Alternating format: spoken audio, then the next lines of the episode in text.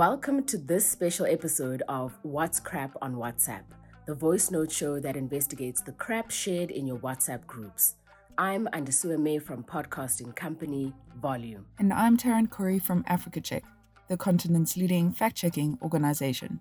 Today we're switching things up a bit by taking a deep dive into online scams. How do they work and how can you spot them?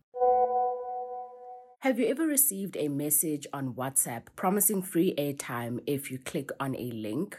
Or an advert for a job, but you have to share the info with five other friends before you can apply? Africa Check often sees posts offering jobs, grants, loans, giveaways, and easy ways to make money.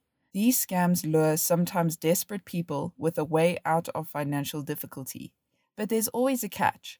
Often people have to share the post or answer questions about themselves first. This is classic engagement bait, where people are asked to interact by commenting or sharing with their friends and contact list.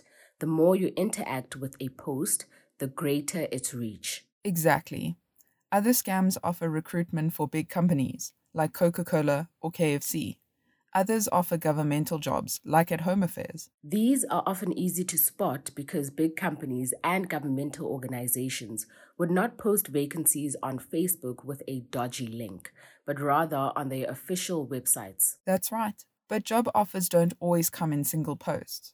We fact checked entire Facebook pages with huge amounts of followers. For example, one Facebook page called 2020 Permanent Jobs claims to advertise jobs at various South African retailers. The page has more than 130,000 followers. But a large following does not mean that a Facebook page is legitimate. Be careful of job scams on pages like these. Another type of scam we've seen is when a celebrity is giving away money, right? Yeah, we fact checked many of those. One claimed that Nigerian musician Davido was giving out free airtime and data to celebrate his uncle's recent win in the Osun state governorship election at the time. But these are also scams aimed at getting personal information, which could potentially lead to identity theft.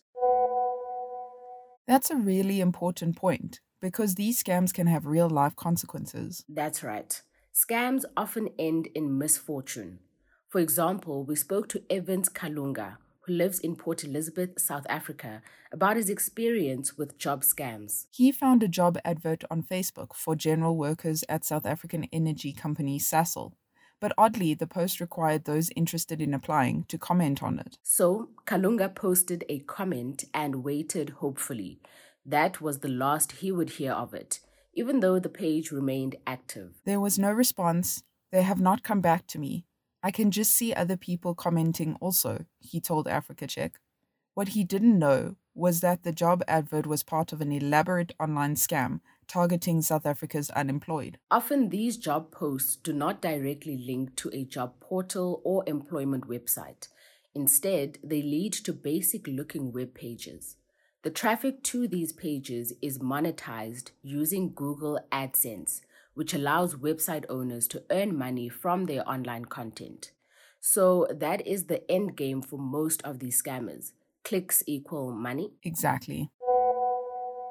But job seekers aren't the only ones who can fall prey to online scams. In a cruel twist of irony, one of our own fact checkers recently almost fell victim to a scam. She was approached by the scammer at a particularly stressful time in her life.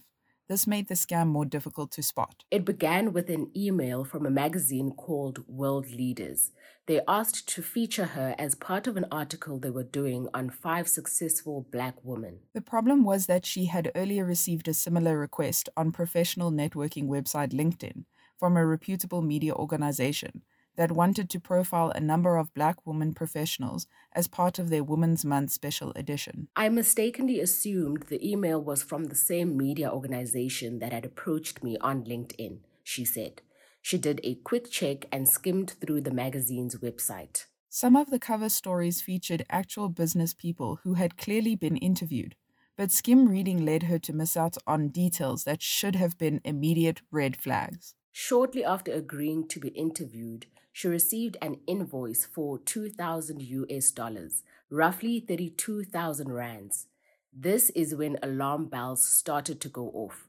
No genuine publication would require someone to pay for an interview. That's when she decided to do some more digging into the magazine.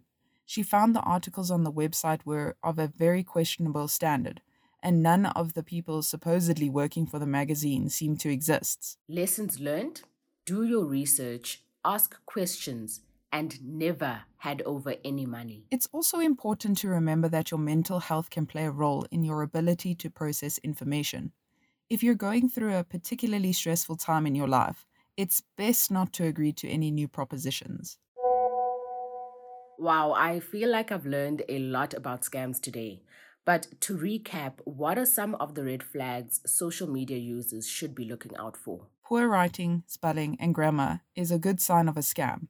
Also suspicious are posts written in all caps with lots of exclamation marks. Scams that directly ask for money are also an easy to spot red flag.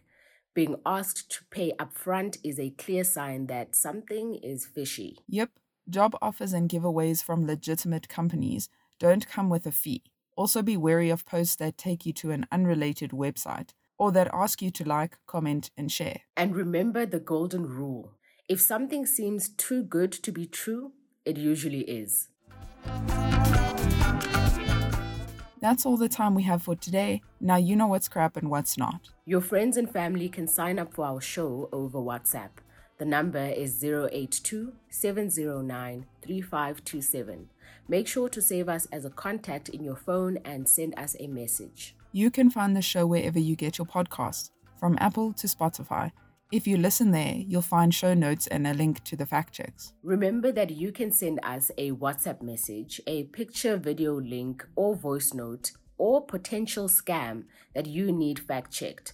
Just forward them to us on WhatsApp. Our theme song is composed by John Bartman. I'm Andisiwe May. And I'm Taryn Corey. Bye for now.